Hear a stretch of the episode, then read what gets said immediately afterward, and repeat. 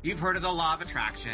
You've likely even tried some of the old school manifestation techniques. Why, after saying hundreds of positive affirmations and constantly attempting to get into some high vibe state, does it feel like nothing is shifting?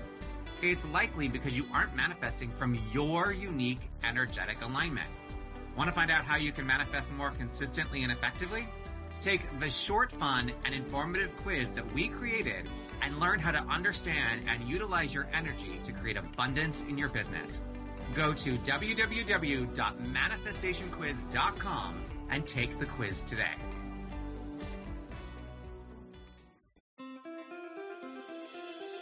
This is the Creative Soulpreneur Podcast.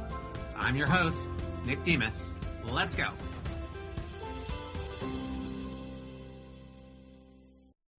Welcome back to the Creative Soulpreneur podcast. Today is a very special episode. And I mean very, very special because not only do we have a returning guest, Michelle Crowder, Soellner, welcome back.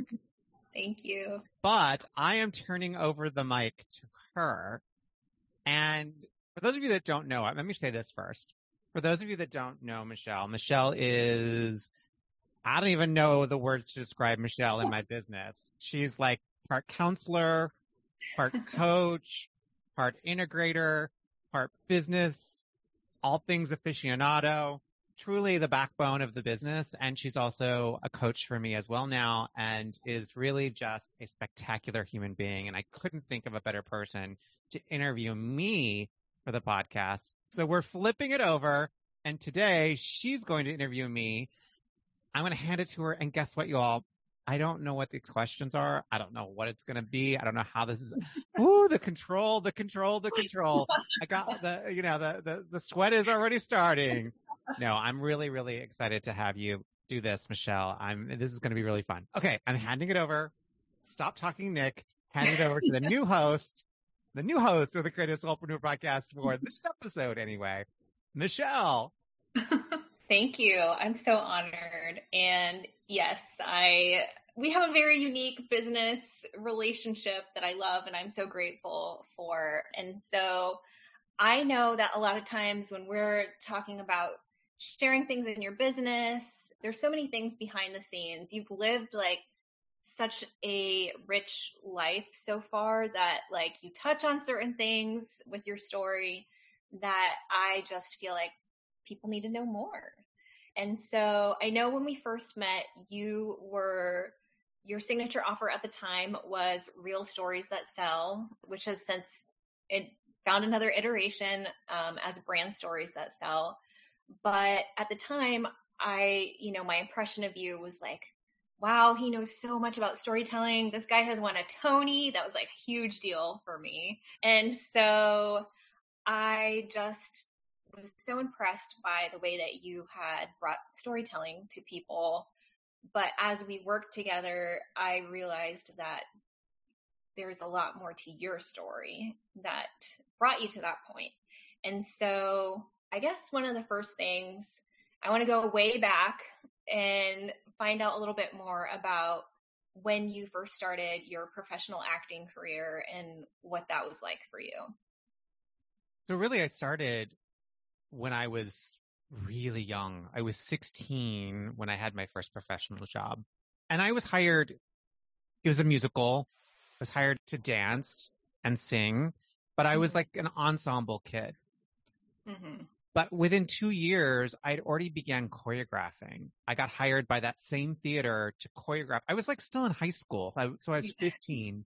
17. Yeah, I was still in high school and I was already hired professionally to choreograph. I was this like super go getting person, I will say. Mm-hmm. Like if I was going to conquer, I had this really strong sense of drive and determination and goal. Mm-hmm. Broadway was definitely the goal at, at that time.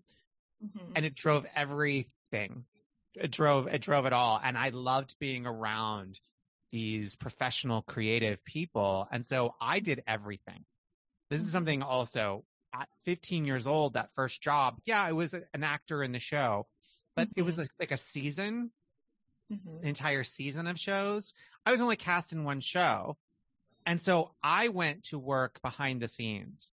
I worked Mhm. in props. I worked in costumes. I worked in the box office. I worked for, for the uh, executive director of the theater. At one point, I went in there for, for like three weeks and was like, okay, show me, show me, tell me, help me. Mm. I learned the business side, you know, even that v- very early at 15, I was like, I was on it. And now, you know, what were they really sharing with me the business numbers? No, but, I, but and I was doing primarily like, you know, go take these, this old school, go take these flyers and put them on cars. You know what I mean? Like I was, you name it, I did it because I wanted to learn all aspects of the business. But truly, I was this dancer first, 1st and Mhm. foremost. And by 19, I moved to New York. I did a national tour of a show of a musical called The Pajama Game. Ooh. Yeah.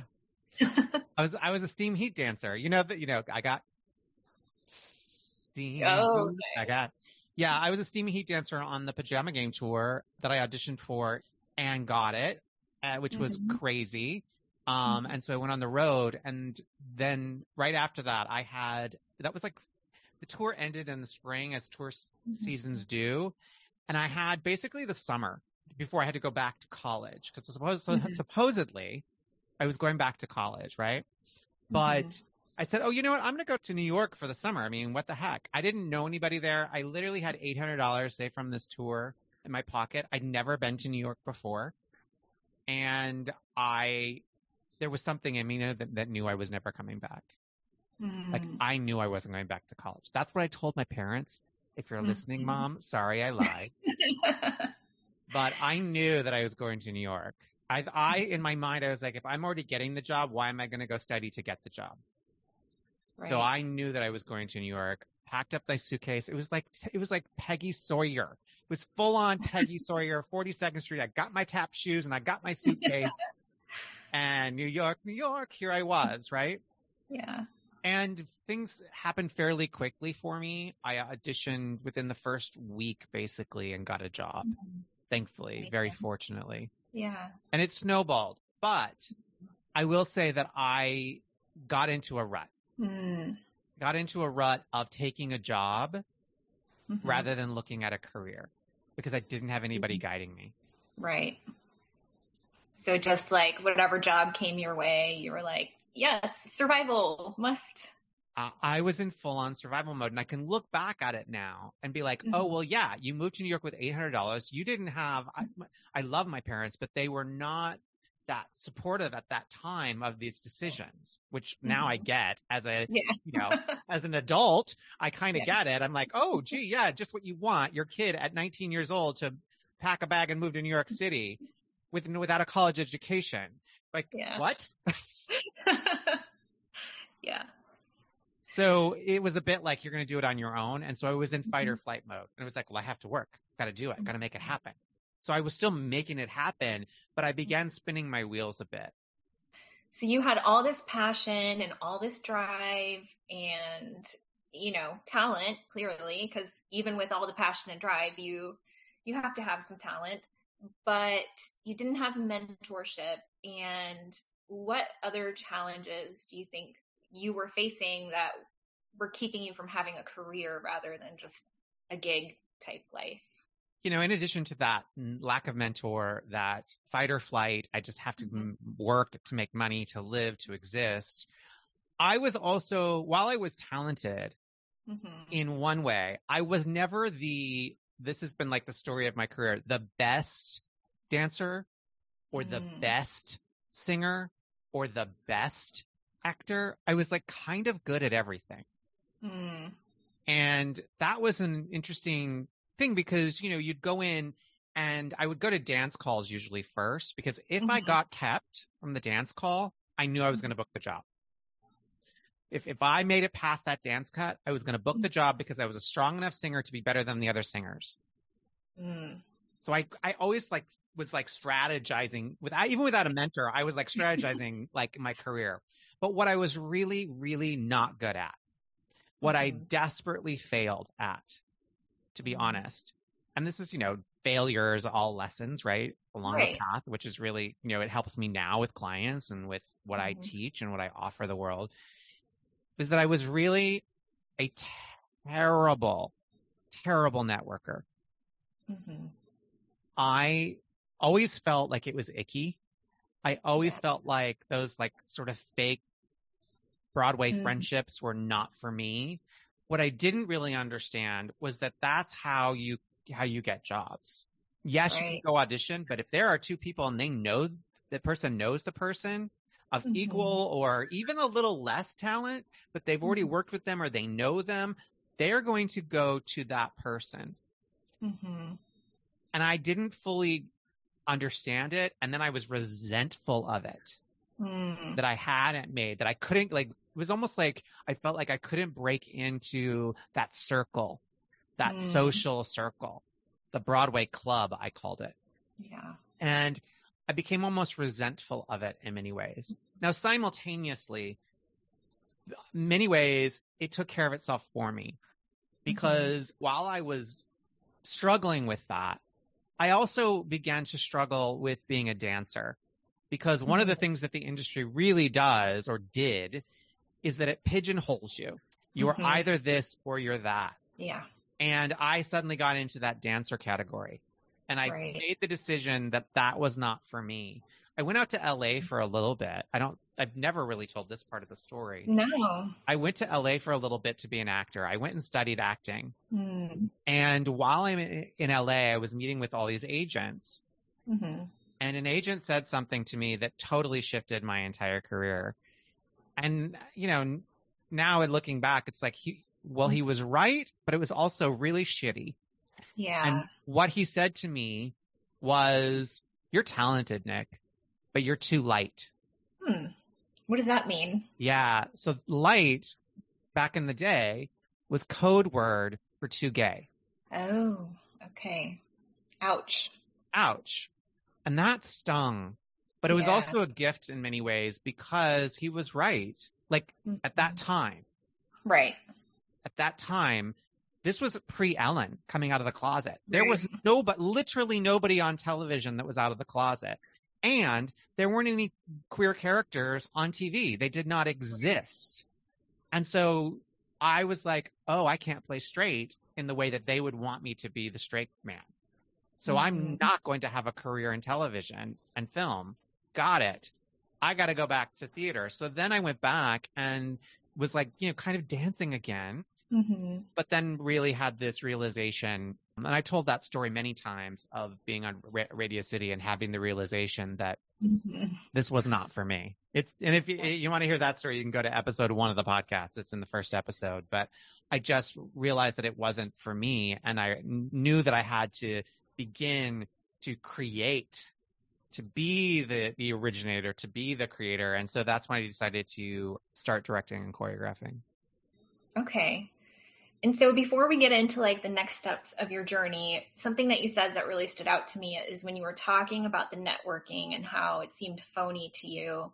And we see that a lot with the people that like to work with you that the modern day business networking, online marketing feels phony. And I'm I'm curious like looking back, I mean, you were really young back then, and it was there were a lot of different dynamics happening. Do you feel like you could have networked in a way that felt true to you and didn't feel fake and yucky? You know, I wasn't comfortable in my skin enough at that Mm, time. I was grappling with my sexuality in many ways. Even though I was out of the closet, I was still grappling with it. It was within an industry that didn't really support that. And I didn't feel like with choreographers, this is gonna, this is really spilling the tea today. With choreographers, particularly the male gay choreographers, it was like almost, you almost had to use your sexuality. You almost had to use your body to sort of get into that circle mm, and it was about like how you looked and how you presented and that just felt very inauthentic to me at the time now was mhm. that actually true or was that my perception that's actually interesting now that i can look back and say i just wasn't comfortable in my skin i wasn't Mhm. comfortable with who i was enough to be able to be that real Right. now, years later, I'm at a Broadway opening when I'm producing. I'm jumping ahead, but we'll, we can jump and then go back. Yeah. I, here I am trying to trying to control the interview. We could jump and then go back. I'm telling you how to interview me. That's all right. I'll take control back. Don't worry. Years later, I was with a friend at an opening night party, mm-hmm. my friend Lisa. And it's, it was a networking event. And I was like, oh, you know, an opening night party is a networking event. This is how mm-hmm. you make the connections and, and they are needed. They are needed. These kind of connections, not only are they needed, they're so helpful. Right. But they have to be authentic to you. And I'm not really a small talk person. That's not my favorite thing to do in the world. I don't like, you know, it's just not. No. Yeah. My friend, I said, oh, you know, my date, Lisa, I said, I got to get up and go around. And she goes, do you? Uh, she was like, no, you don't. She said, what if you just stay right here? What if right here is home? We can call this home base. If you want to go get a drink and come back, what if this is home? What if you stay here and you wait for people to come to you? And I was like, oh, huh. She's like, you know what? The right people are actually going to come by. Mm. And sure enough, I sat there and people that I felt that I was supposed to go talk to, they came mm-hmm. to me. Mm. And then I would have deeper conversations because I wasn't just trying to work the room. Right. So that was like a profound shift for me about mm-hmm. how to network in a way that's really authentic. And then mm-hmm. later on, a friend in the entertainment business with my husband mm-hmm. gave me this great I mean, she didn't mean to give it to me like this. It wasn't like to be mm-hmm. used like this, but she was meeting Michael for the first time and he's a fish out of water in, in these worlds, right? Like this yeah. is not his world. He's not in the entertainment industry. Yeah. He's a designer and he's meeting all these people and they're, you know, they all kind of can have, there can be this thing of what can you do for me in the entertainment industry, mm-hmm. right? Like, mm-hmm. so if they find out he's an interior designer, they go, oh, nice. And they move on. Mm-hmm. Well, this woman said to her, instead of saying, what do you do? She said, what is your passion? She asked him, what is your passion? And then that lit him up. And I was like, wow, that's like the best networking tool ever. She didn't intend it for that, but I was like, that I'm going to take and use. Mm-hmm. And so that is one of the questions I asked so that even if it's like this networking thing, you have like a question that's going to light people up because everyone wants to talk about their passion and then you just listen. Right. That's awesome. And so it sounds like your friend Lisa was super wise, but also at that point in your life, I mean, do you feel like you had gotten comfortable enough in your skin where you were able to take that advice and hear it and to just be able to stand there in your presence and like be witnessed? I had because in between that, I spent years, nine years as the artistic director of a regional theater, of Lyric Theater of Oklahoma. Mm-hmm. And with that job came lots of visibility. Right. I had to learn what it meant and how to be authentically visible, how to be myself. Because before that, I'd been an actor ultimately and a dancer. Right. And when you're in the chorus, you're not even that scene. I mean, yes, I right. did have acting roles. I did have roles over time, mm-hmm. but you're still being seen as somebody else. And then right. I go to, to lyric and one of the first things that I have to do is give a curtain speech. You know, when the, mm-hmm. the, the artistic director, the executive director yep. of the theater comes out and they give the speech and, you know, I was so uncomfortable. To say I was mm-hmm. uncomfortable would be like the biggest understatement in the world. I made them pull out a podium so I could hold on to something at the first year.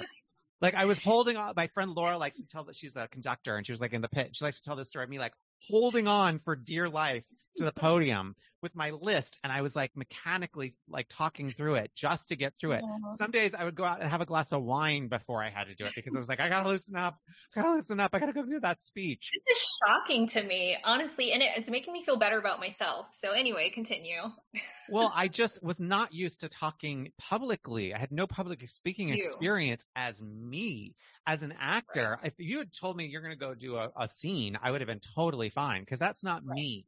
I was like, right. again, that, um, that comfortability within your skin thing. Like I mm-hmm. just was, but what I learned was that it was a practice. That over mm. time I grew more comfortable, but I was also growing more comfortable in who I was as a human, who I was in this role as an, as a leader in a community. I mean, I was 28 years old when I got that job. Talk about young to be an arts yeah. leader in a yeah. community in a moderate sized city. It's like the 20th mm-hmm. Largest market in the country now. So wow. that's, You know what I'm saying? Like I was, yeah, I had to, millions of people are in that, that community. And here I was an arts leader in the community. I had to step into that. I had to grow Mhm. into it. I wore a tie every single day, not because I really wanted to, but because I needed to feel like I was in this sense of power, this sense of importance, or this sense of whatever. That it was like a costume that I had to Mhm. put on. And I had to hold on to that lectern that I was telling you about until finally I didn't need it anymore. And then over time, I sort of grew into this like position and being fully comfortable with myself on Mhm. stage in that way. Fast forward, however, we decided to do a production of Cabaret. Okay. And I decided I was going to play the MC. I cast myself as the MC. I had done the role previously, by the way, so this wasn't the first time. But Yeah. It was the full experience, I have to tell you, in that I went back to, you know, voice lessons and I was dieting and I like the full, like the full actor Mhm. experience, right? For almost a year because I knew for a year that I was going to do this. hmm And I w- it was so nerve wracking because now I did have this sort of stature within the community. People did know me. Mhm. They knew me as Mhm. me, not as an actor. And so then I was putting all this pressure on myself, right? To be something for these people, for this people, these people, for these people, for the audience, for the, for the community and that I'd grown this relationship with. Well, opening night came. I walk out onto stage and I go to sing my first note. I turn around. It was like the, the way it was staged is there was a door. I opened the door. I shut the door and I would turn around and then I'd begin to sing.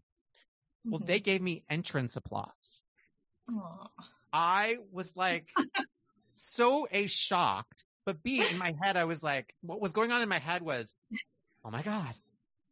Oh no, don't applaud. I haven't done anything yet. You can't applaud me just for being I don't me. deserve this. I don't deserve this.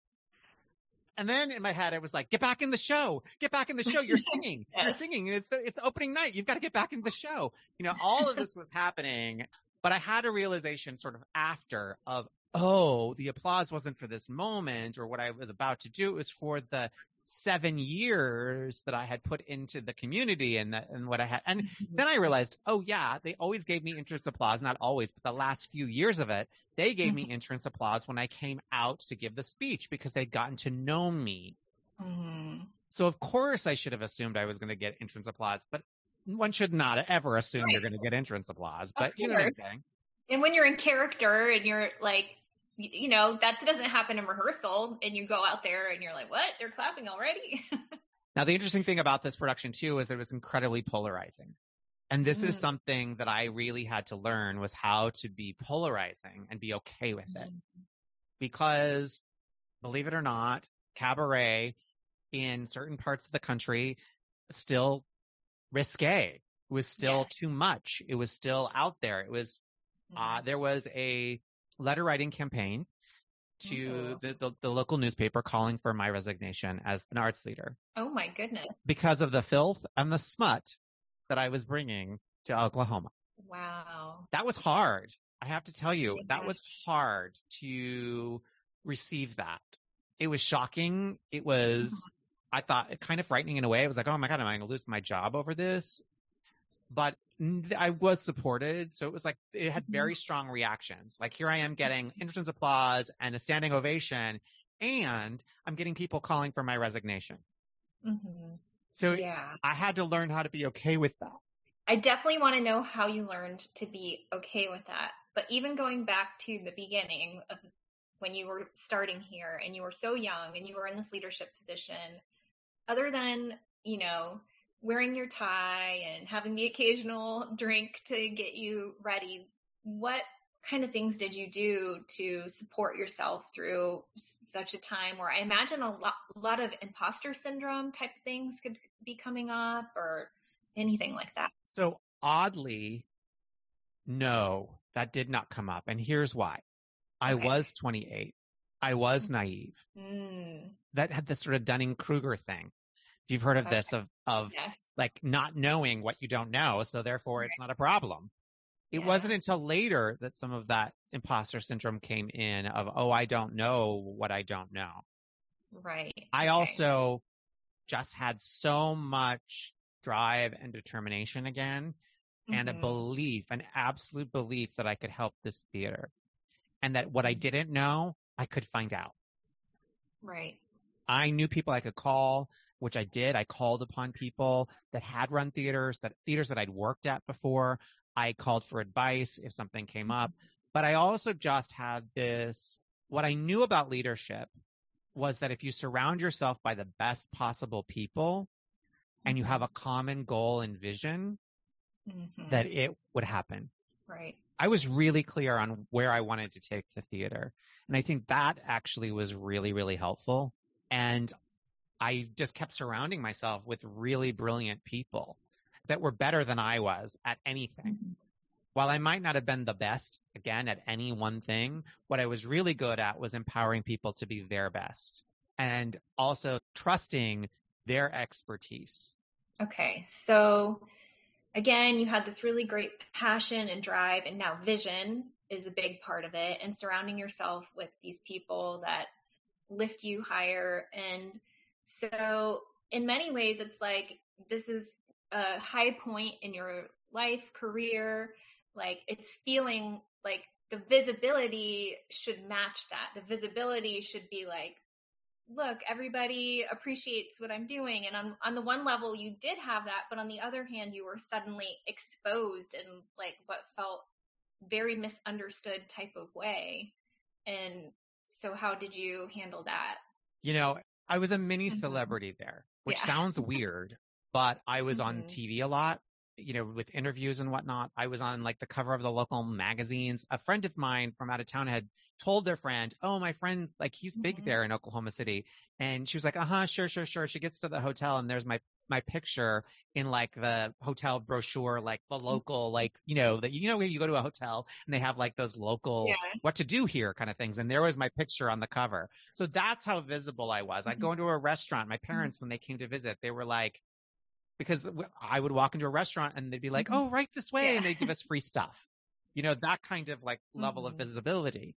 So I'm like a mini celebrity in that community. So when the bottom fell out Mhm. for a moment, I, I was hurt yeah. to be honest. I went through this period of like, I can't believe that, you know, it was very Mhm. like, poor me. I can't believe how, what I did for this community and now I'm, it's being backfiring and coming back. Like I went through Mhm. that in my head and processed those feelings. Now that was all like ego stuff, which was in many ways good because my ego needed to be Mhm. like checked here. And I think that was the gift Mhm. of it.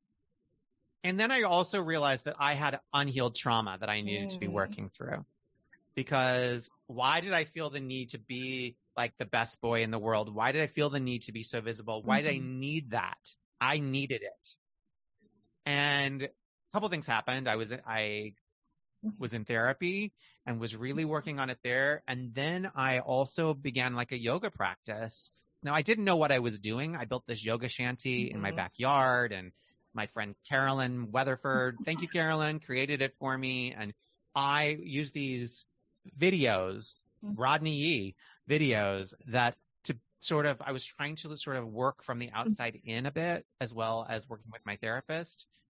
And in that, I realized, oh, I wanted, I needed some time off. It was after that that I realized I needed some time off. And I went, decided I was going to go to a teacher training program in, back in New York. I always kept an apartment in New York and I flew back and I took a month off the job basically. I worked at night, but I wasn't like in the Mhm. office kind of. And in the yoga teacher training, I didn't go to be a teacher. I just went to deepen my practices and learn to be able to help myself ultimately. But in, in the practice, in the, the teacher training, I'm sitting there and we're doing this meditation. And what comes to me was you need to quit your job. Mm. And I was like, oh no, nope, nope, nope, nope, nope, nope, nope, nope. I like that health insurance. Yeah. I like that steady paycheck, but I knew something there was true. And it took me another year really to, to really honor that. hmm That year, it's sort of like, it's like niggling in my brain Mhm. for about a year. Oh yeah, you need to do this. You need to quit your job. You need to, you want to do something else. It's time to do something else. It's time to Mhm. grow was actually what was coming up because I had gotten to this pinnacle of visibility, but also the theater had really grown. It had become Right. more visible.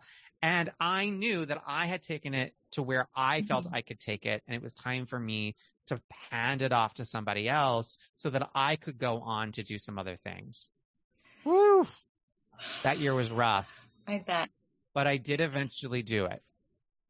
I did eventually give the theater a year notice so they could find somebody else to take over. And I went back to New York and became a producer and a yoga teacher. Because when you find something that you're passionate about, you're just full steam ahead. You know me. I'm all in. I know. I'm all in. I feel like I've touched on this in like with my last few questions, but it's just it feels like one of the big lessons there. And we see this with like big Hollywood celebrities. Like visibility is not always a good thing and that people are often especially like the more visible you get, people are waiting to like knock you down once they build you up kind of.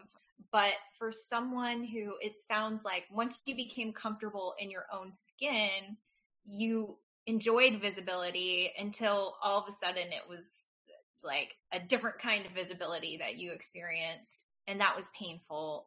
I'll tell you what was painful about that. Going back to that, what was painful about that was that that was a version of me. Mm. That wasn't actually the real me. Right. That was a role that I was playing, and I'm not talking Right. about the MC. That was the role that I was playing as the artistic director in the community.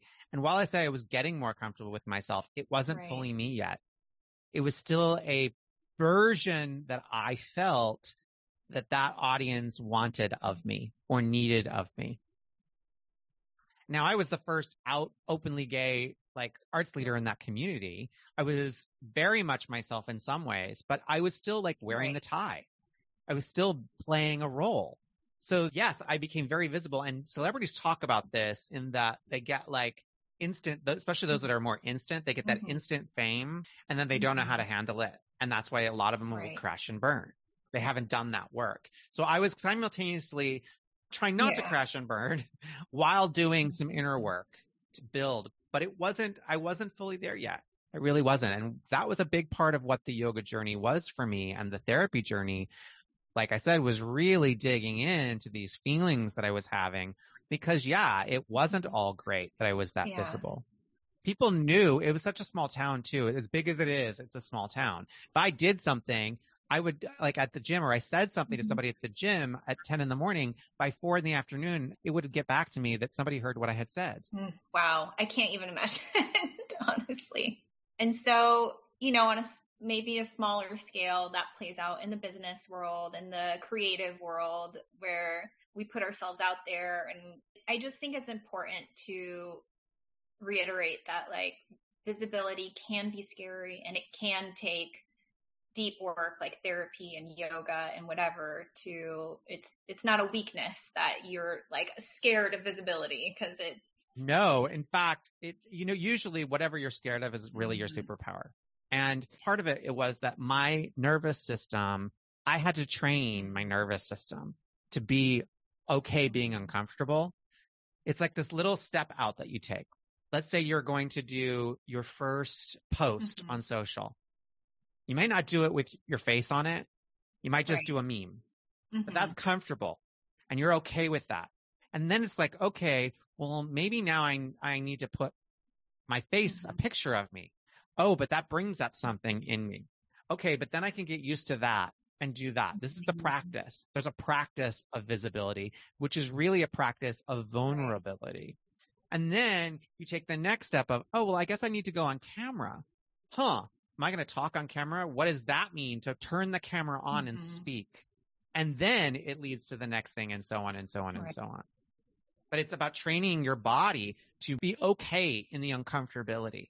And fight or flight takes over. The, that old part of the brain is going to, you know, attack because that's what we were taught. I mean, over the years, that was it was developed for, not taught. What it was developed for was to Right. keep you safe. So it's constantly trying to keep you safe.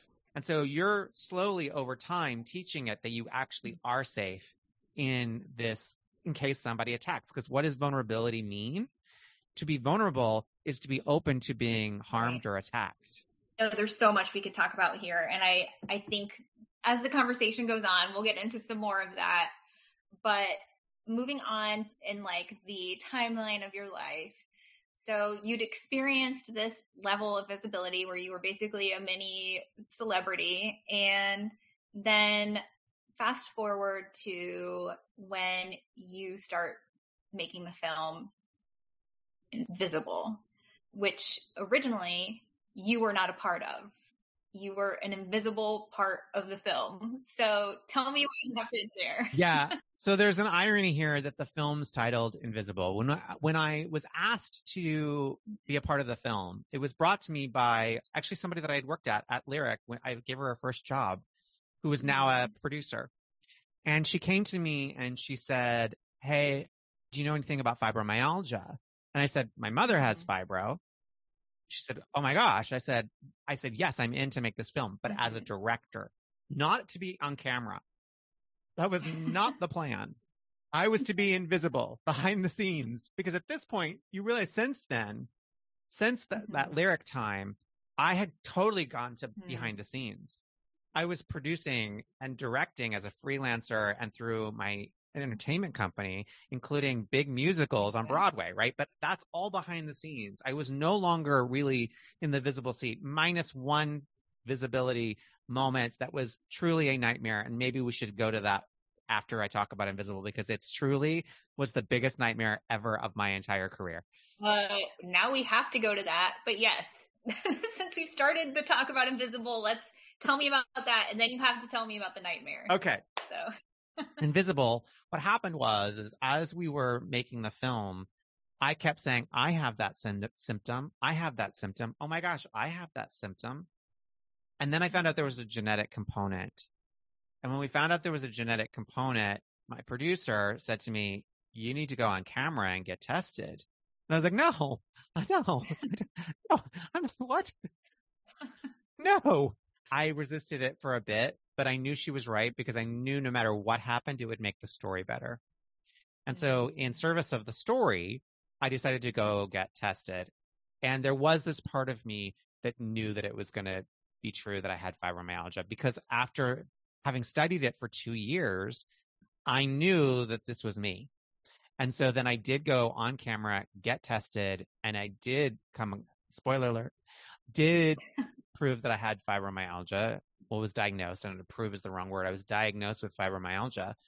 And that was pretty significant when then I realized, oh, you're going to be in this film and you're going to share with the world the moment that you discovered you have a debilitating syndrome.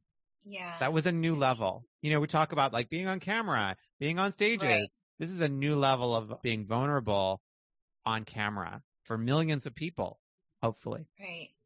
Yeah. I mean, it's even when we suspect that we might have, you know, something going on and in many ways it can be validating to learn that like, oh, there's an, a diagnosis or, you know, it's still like a new reality that you have to wrap your head around and you were on screen while that was happening. So yeah, I mean, um, if you watch the film, you witness it in real time of my processing the diagnosis, the life sentence. We call it the tagline of the film is it's invisible, a life sentence, because once you have it, you have it and there's no cure.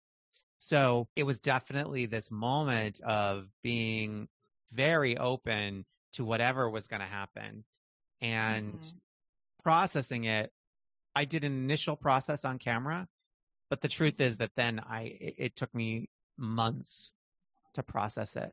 And then even more months to realize, oh, this is going to be very public. There are a lot of people with fibromyalgia, a lot, mm-hmm. millions, 10 million in America alone, which tells you that there are a lot of celebrities that have it. Speaking of celebrities, but they don't talk about it. Gaga finally did, but in general, people don't talk about it because it is a debilitating, can be a debilitating syndrome. It isn't for me, thankfully, but I do have to be careful and be wise but people cannot get in. Like I was denied some uh, life insurance because of it. So people mm. can be denied insurance, can be denied, you know, many things because of it. And so mm-hmm. people hide consequently. Right. So it's not lost on me that I became visible with this syndrome in a film that's called Invisible. Wow. Well, like you said, you continued to process that. Again, at that point, you had already done a lot of work in therapy and yoga to be in a healthy place where sharing that vulnerably, being visible was initially fight or flight, like you were able to come back to like regulation. Yeah, I was ready. I was ready to share it as well as one can be. Because when you, you can say, Oh, I'm ready. And then when it happens, it's a different experience. But I had done a lot of work and I do mean a lot of work on myself to be in that place. And you once you realized that you needed more processing and, and all of that, you are aware of the resources that you could go to. Correct. I have now, y'all, I have a, a Rolodex. Like remember the old school cards when you had cards in your Rolodex? Like I could, like I have, I have a list of healers and therapists and I mean my my network is so huge in that way now. Speaking of networking, it's so huge in that sense that all the tools that are humanly possible. Talk about privilege. We talk about about privilege a bit in the film because mm-hmm. of the privilege of resources financially. Mm-hmm. I have this wealth of help. And so, all right, nightmare. I'm wondering if maybe I know what this is, and you're. I just tell me. Just the tell nightmare me is. is a is something called the Broadway Fashion Report. Oh, I think you have told me a little bit about this, but I want more people to know. Okay. I got called by a friend who was a producer and said, Hey, we're doing this show. It's about Broadway and fashion. And we think you're kind of fashionable and we think you'd be really good for the show to be the Broadway expert. And mm-hmm. now I have to tell you, egoically, for somebody to call you and say, we want you to be the expert on their TV show, you're like, oh, hell yeah. Yeah, I'm going to be that. And, you know, I really toyed with this idea of like being on camera again, being a host. I kind of really wanted to do that. And so I said yes. And the mistake was there were several mistakes here. But number one was I don't give a shit about fashion. I mean, do I like mm. to be fashionable? Yes. Right. That's what they saw. But do I care about this designer label and that? I no, I don't care. So mistake, mistake, mistake, mistake number one was not being mm-hmm. aligned with who I am as a human being. Mistake mm. number two was that they were fairly inexperienced producers and we didn't do a chemistry test between the three hosts. Mm. We did not have a full rehearsal. And here we are being like, it was supposed to be like the sort of Joan Rivers, you know, like fashion, like police kind of idea, only it was for Broadway and it was like the Broadway red carpet for the Tonys. Well, yeah. they did do a big campaign, right? So I'm mm-hmm. plastered mm-hmm. everywhere. There's photos of me coming on this night. And I was telling everyone I mm-hmm. knew to go to it. And it was on streaming before streaming was a huge deal yet. And so it was like one of the mm-hmm. early streamers. And it was like, oh, we filmed the pilot and they were showing it the very next day. Hmm. This was supposed to be a pilot for an entire like series. Yeah. Well, when it came out, well, first of all, when we were there, filming it, I was like, oh shit, we are in trouble. like I knew because my producer brain was taking over and I'm like outside watching the experience going, oh my God, this is a nightmare. And I was just trying to stay present and like be on camera as myself. And that I did a good job with. When I go back and I can look at it, I can be like, you were good. You, you did a good job. But it was terrible. The whole show was terrible. The production was terrible. Everything was terrible. In fact, that same producer that was a friend who I'm still friends with today, I'm not going to say her name, but thank you for still being my friend, said to me, you were the Sully who landed our plane in the Hudson. oh, wow. Because we were going down, but I helped land the plane. this was her words to me. That's how bad it was. So it comes out very publicly. And here I mm-hmm. am being a host on this show that is so bad. And I mean, it is painful. Oh. And so bad that, you know, the day before people like, can't wait to see your show. I'm like, I'm so excited. oh, like my personal Facebook is full of that, right? Like can't ex- yeah. so excited because I've been posting about it and everyone's been talking about it. There I am, like in the advertisements, me in this suit looking all sharp. And it comes out and the next day, crickets. like nothing I've ever experienced. Like not nobody reached out to me to say congratulations, that was great, con- good for you. My agent was like, "Oh, Nick." I'm getting secondhand uncomfortable for you right now. To say it was uncomfortable would be like it was a nightmare. And all that little boy stuff came up. Mm. all that unseen little boy in me came up of like, oh my gosh. And then I was angry. I was so Mhm. angry and so sad and so confused and all those feelings that I got to sit with and be in. But it taught me so much. Taught me so much. There were so many lessons out of this huge, very visible failure. So many lessons that I carry with me was that before Invisible? I feel like it was. was. It was before Invisible. It was between, you know, L- Lyric. It was during the the producing time, the Memphis time, like during that period. That's what I assumed. Yeah. I just wanted to have a clear It was. timeline. And so at this point, you've had triumphs, you've had setbacks, you've had the whole roller coaster of visibility, and and the lessons keep popping up. Like they, it doesn't just magically like I'm visible in a positive way forever for the rest of my life. And so I know the next big thing that came up for you, which you call your soul purpose project, is Body Electric. How has that been? Oddly, before Invisible became a personal narrative, I had the Right. idea to create a personal documentary about my own mm-hmm. body dysmorphia, body image, and eh, body image and aging in the LGBTQ plus community.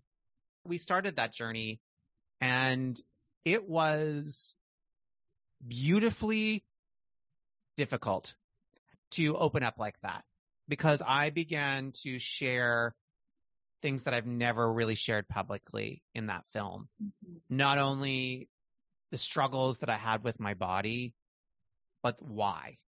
From being in a, I love my family, I really do, but being the mm-hmm. outsider, the black sheep in a family that was very much about masculinity and about rugged mm-hmm. Montana cowboyness to mm-hmm.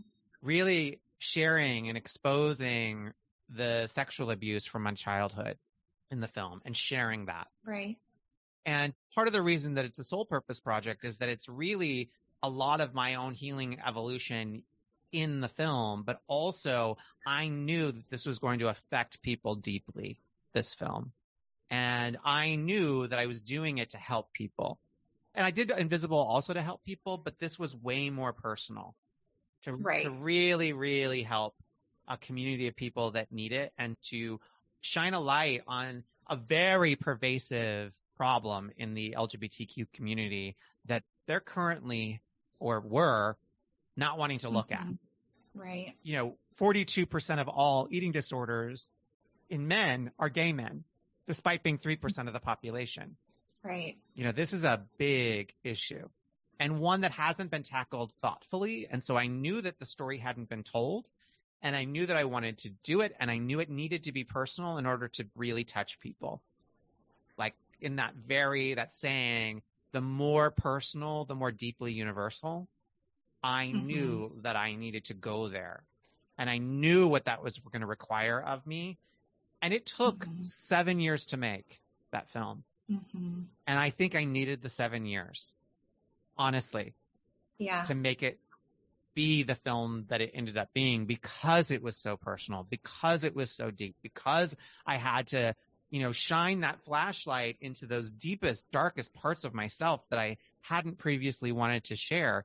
Because it's not even just about the abuse, it was about my actions, the person that I was because of it, how I had done some really not so nice things in my life because of it.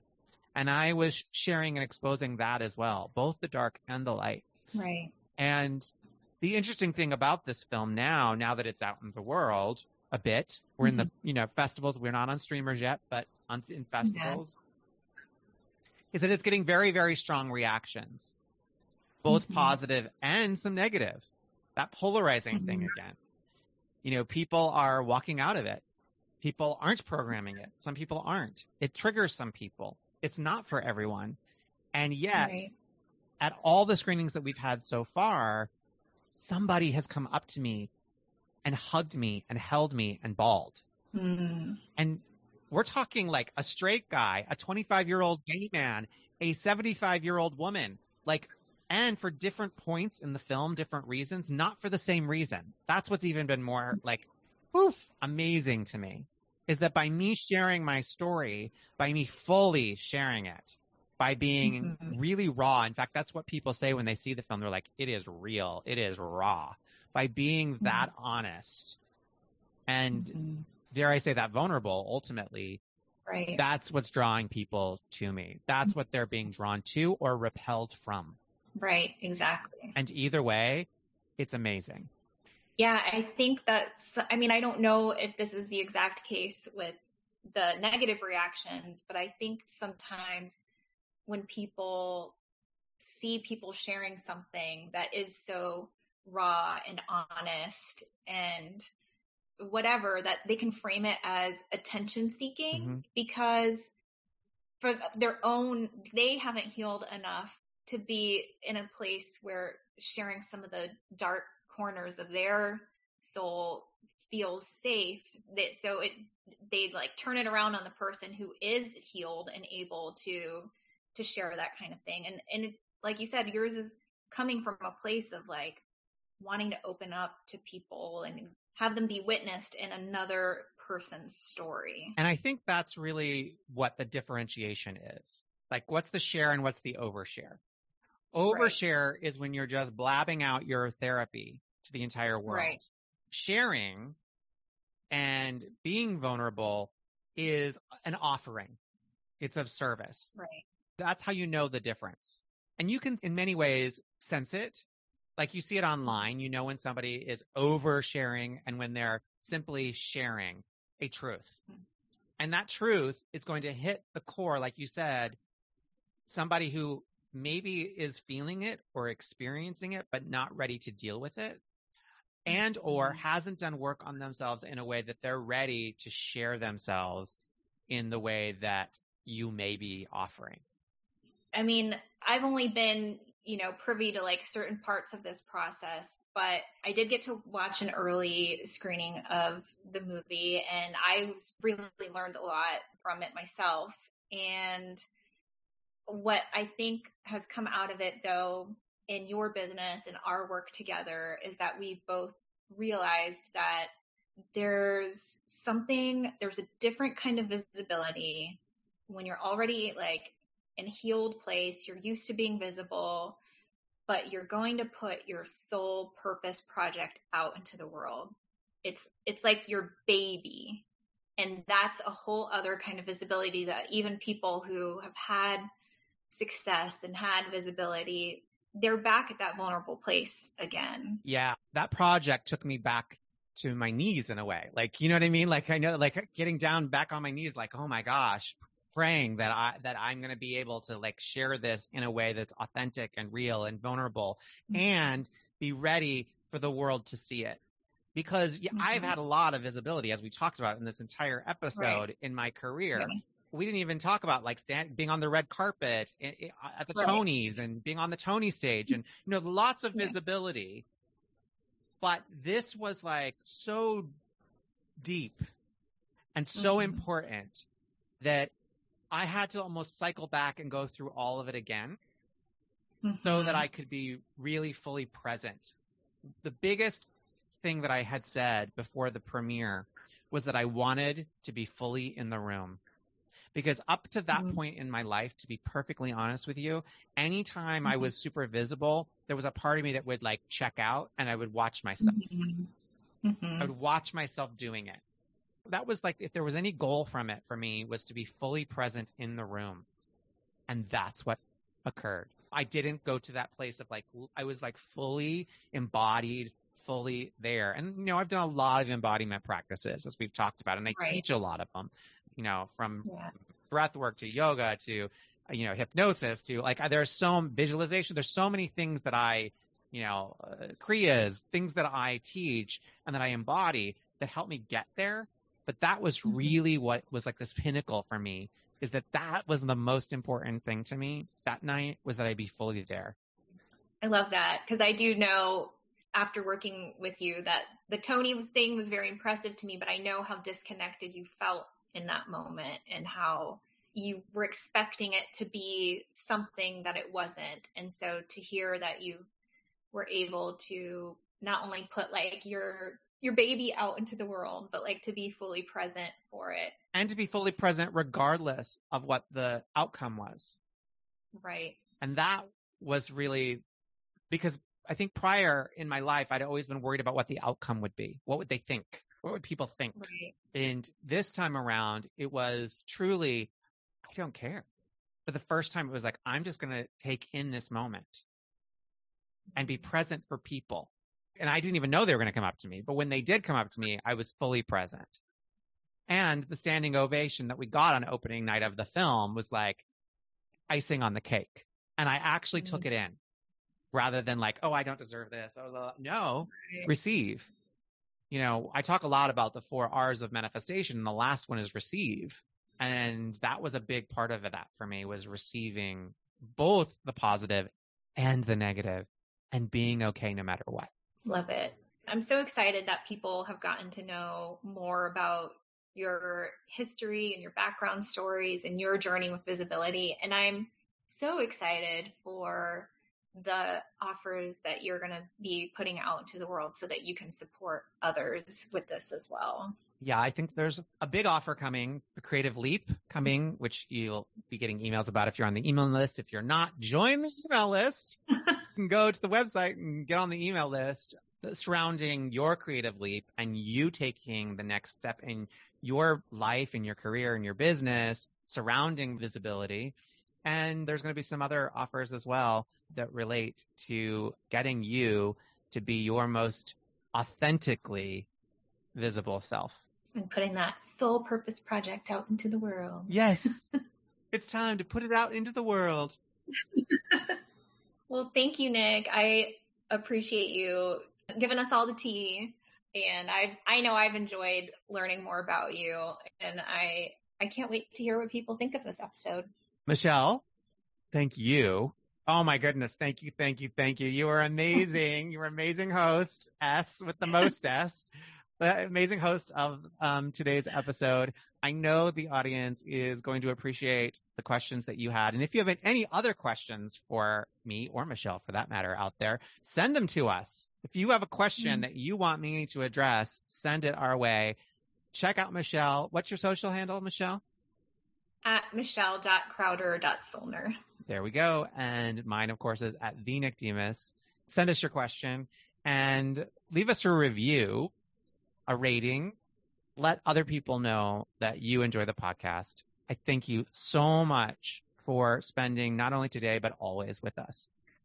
Have a great rest of your day. See you next time.